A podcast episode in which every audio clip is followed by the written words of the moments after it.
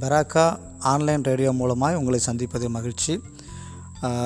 பாருங்கள் நான் இன்றைக்கி ஒரு செய்தியை உங்களுக்கு சொல்லும்படி வந்திருக்கிறேன். எல்லோரும் நல்லா இருக்கீங்களா? உங்களெல்லாம் இந்த ரேடியோ மூலமாக மீண்டும் சந்தித்து இந்த வார்த்தையை உங்களுக்கு சொல்வதில் நான் எனக்கு ரொம்ப மகிழ்ச்சியாக இருக்கிறேன். பாருங்கள் நம்ம ஊரில் இப்போ எங்கே பார்த்தாலும் எந்த ஊர் எந்த கிராமத்தை பார்த்தாலும் இப்போ அதிகமாக மாடல் மாடலாக வீடு கட்டுறாங்க. குளங்களை சரி செய்து அதில் வீடு கட்டுறாங்க. அங்கங்கே காட்டுக்குள்ளெல்லாம் பார்த்திங்கன்னா பிளாட் பிளாட்டாக போட்டு வீடு கட்டுறாங்க. வீடு ஒரு மனுஷன் வாழ்க்கையில் ரொம்ப முக்கியமானது. ரொம்ப தேவை. கண்டிப்பாக நமக்கு ஒரு ஒரு ஒரு குடும்பம்னு இருந்தால் நமக்கு ஒரு வீடு நமக்கு வேணும். ஆனால் எவ்வளவோ செலவு பண்ணி மாடல் மாடலாக வீடு கட்டுறாங்க. ஆனால் அந்த வீடு கூட கேரண்டி கொடுத்து கேரண்டி கொடுக்குறாங்க. வீடு கட்டுறவங்க கேரண்டி கொடுக்குறாங்க. நூறு வருஷம் அப்படின்னு சொல்லிட்டு. ஆனால் அதை கட்டுறவங்க அதில் வாழ்ந்து கொண்டு இருக்கிறாங்களா நூறு வருஷம் அப்படின்னா இல்லை. ஏன்னா வீடு இருக்குது வீட்டை விட்டுட்டு போக வேண்டிய சூழ்நிலை வருகிறது. அது மாத்திரமல்ல எத்தனையோ பழைய ப பில்டிங் பில்டிங்லாம் பெரிய பெரிய பங்களாவெலாம் நான் பார்த்துருக்குறேன்.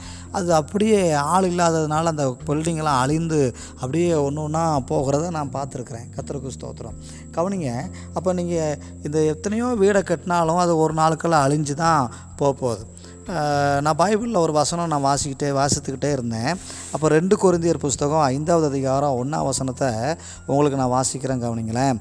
பூமிக்குரிய கூடாரமாகிய நம்முடைய வீடு அழிந்து போனாலும் தேவனால் கட்டப்பட்ட கைவேலை இல்லாத நித்திய வீடு பரலோகத்தில் நமக்கு உண்டு என்று அறிந்திருக்கிறோம்.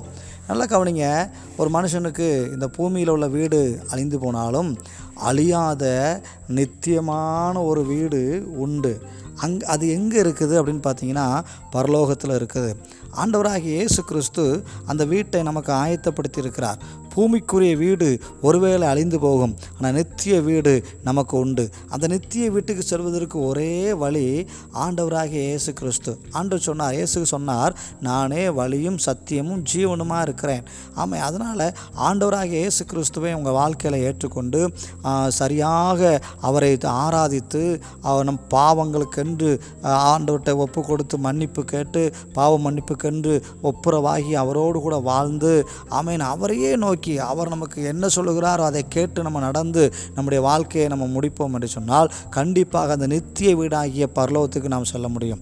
அது என்னை கேட்டுக்கொண்டிருக்கிறவர்களே இந்த வீடு அழிந்து போனால் பரவாயில்ல. நமக்கென்று ஒரு நித்திய வீடு உண்டு. மறந்து போகாதீங்க. அந்த நித்திய வீட்டுக்கு போகணும்னா ஏசு கிறிஸ்துவை நீங்கள் ஆராதனை செய்யுங்க ஏசு கிறிஸ்துவை ஏற்றுக்கொள்ளுங்க அவருக்காக வாழுங்க. அவர் உங்களை ஆசீர்வதிப்பார். இன்னொரு செய்தியோடு நான் உங்களை சந்திப்புக்கு வருகிறேன். நான் உங்கள் ரவிக்குமார் முதல்வர்.